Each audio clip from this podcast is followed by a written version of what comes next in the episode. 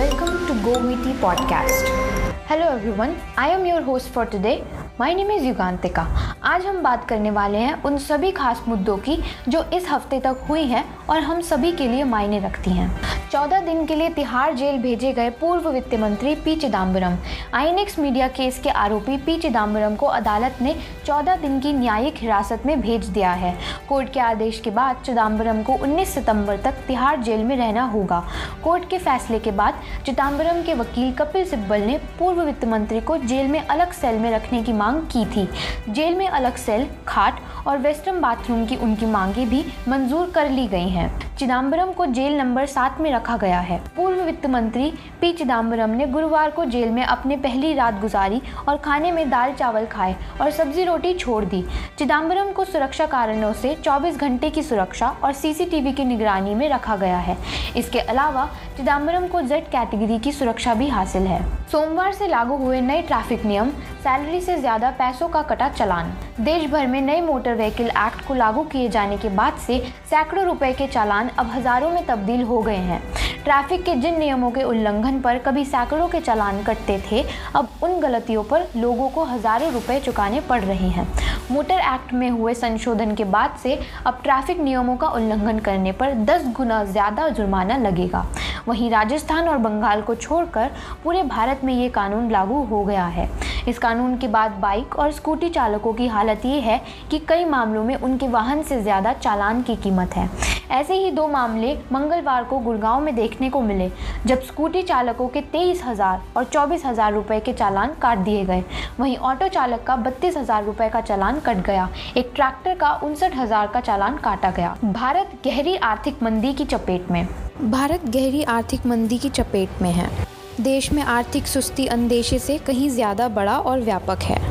ये हम नहीं कह रहे, बल्कि कई रेटिंग एजेंसियों ने देश में आर्थिक आफत आने का अनुमान लगाया है। रेटिंग एजेंसी क्रिसिल ने देश की आर्थिक संकट को उम्मीद से कहीं ज़्यादा बड़ा बताया है।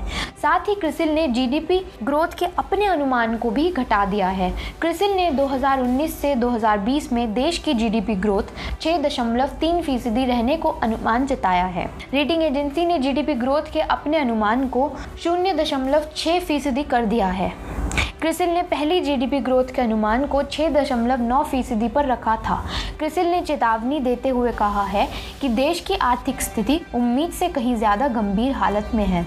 अर्थव्यवस्था को लेकर क्रिसिल का ये बयान ऐसे समय में आया है जब देश में आर्थिक सुस्ती की चर्चा जोरों पर है। देश के ऑटो एफएमसीजी से लेकर टेक्सटाइल इंडस्ट्री तक में सुस्ती का माहौल है।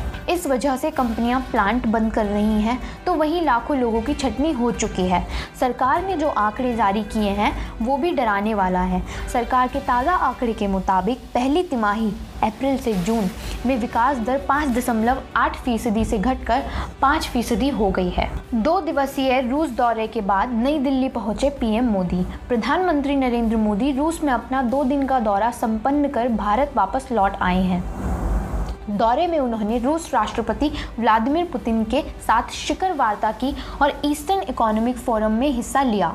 मोदी ने कहा कि इस दौरे के परिणाम से रूस और भारत और निकट आएँगे। बता दें कि मोदी पहले भारतीय पीएम हैं, जिन्होंने रूस के इस सुदूर पूर्वी इलाके का दौरा किया।